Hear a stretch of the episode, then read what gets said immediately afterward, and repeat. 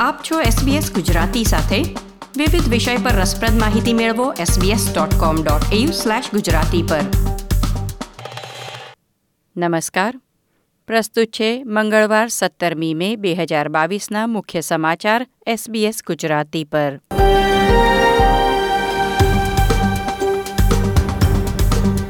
શનિવારે યોજાનાર ચૂંટણી અગાઉ બે પોઈન્ટ ઓગણસાઠ મિલિયન લોકોએ વહેલું મતદાન કર્યું. બજેટમાં ખાદ ઓછી કરવા સરકાર જાહેર ક્ષેત્રોમાં આપવામાં આવતું ફંડ ઘટાડશે. વેસ્ટર્ન ઓસ્ટ્રેલિયામાં પ્રથમ વખત એક દિવસમાં કોવિડ નાઇન્ટીનથી ચૌદ મૃત્યુ નોંધાયા.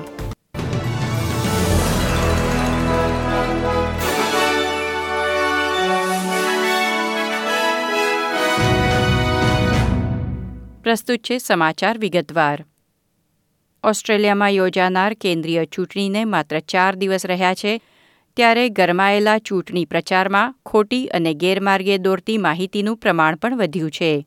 ઓસ્ટ્રેલિયન ઇલેક્ટોરલ કમિશને ચૂંટણી સંબંધિત ઓનલાઈન સામગ્રી સામે પિસ્તાલીસ ઔપચારિક ચેતવણીઓ જારી કરી છે, જેમાંથી અડધો અડધ મતદાન પ્રક્રિયા અને ચૂંટણી પ્રણાલી વિશેની ખોટી માહિતી છે.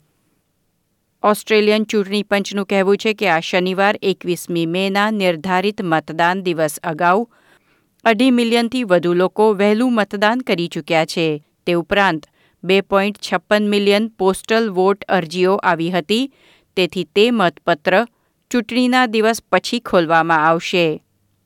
આમ પાંચથી છ મિલિયન લોકો માટે હવે એકવીસમી મેને રોજ મતદાન કેન્દ્ર પર આવી મત આપવાની જરૂર નહીં રહે.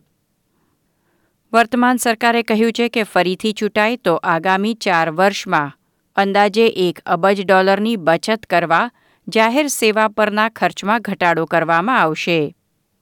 ટ્રેઝરર જોશ ફ્રાઇડનબર્ગે વિગતો આપતા જણાવ્યું કે જાહેર સેવા પર એફિશિયન્સી ડિવિડન્ડ વધારવામાં આવશે એટલે કે દર વર્ષે ચોક્કસ ટકાવારી દ્વારા જાહેર ક્ષેત્રના બજેટમાં ઘટાડો થશે. ઓગણીસો સત્યાસીમાં બોબ હોકની લેબર સરકારે તેની શરૂઆત કરી હતી અને હાલ એફિશિયન્સી ડિવિડન્ડ દોઢ ટકા પર છે. પરંતુ નવી ચૂંટાયેલ લિબરલ સરકાર દર વર્ષે દોઢને બદલે સરકારી સેવાના બજેટમાં બે ટકાનો કાપ મૂકશે. નાણાપ્રધાન સાયમન બર્મિંગહામે કહ્યું કે ગઠબંધન હેઠળ મેડિકેર અને એનડીઆઈએસ જેવી આવશ્યક સેવાઓમાં કાપ મૂકવામાં આવશે નહીં. તેના બદલે સરકારી વિભાગોમાં અને જાહેર ક્ષેત્રની સેવાઓના વહીવટી ખર્ચમાં કાપ મૂકવામાં આવશે.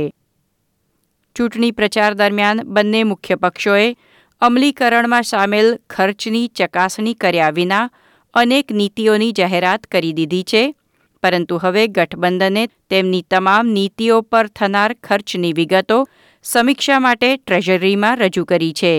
જ્યારે લેબર પક્ષ ગુરુવારે ખર્ચની વિગતો પ્રકાશિત કરશે.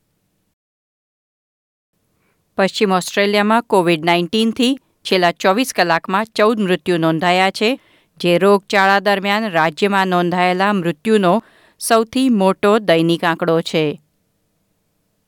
પાંચથી અગિયાર વર્ષના બાળકોમાં કોવિડ પ્રતિરોધક રસીકરણનું પ્રમાણ વધારવા સાઉથ ઓસ્ટ્રેલિયાની શાળાઓમાં ચાળીસ રસીકરણ કેન્દ્રો ખોલવામાં આવશે, જેમાં સત્યાવીસમી મેથી શરૂ કરી દસ અઠવાડિયા સુધી દર શુક્રવાર અને શનિવારે બાળકોને રસી આપવામાં આવશે. ફાસ્ટફૂડ કંપની મેકડોનલ્ડ્સે રશિયામાં તેની તમામ રેસ્ટોરન્ટ્સ બંધ કરવાની જાહેરાત કરી છે. પ્રથમ વખત કંપની દ્વારા કોઈ મોટા બજારને છોડવાનો આવો નિર્ણય લેવાયો છે. રશિયાના આઠસો પચાસ મેકડોનલ્ડ્સ રેસ્ટોરન્ટ્સ કુલ બાસઠ હજાર લોકોને રોજગાર પૂરું પાડે છે, પરંતુ હવે તે તમામ રેસ્ટોરન્ટ્સ વેચાણ માટે બજારમાં મૂકવામાં આવ્યા છે.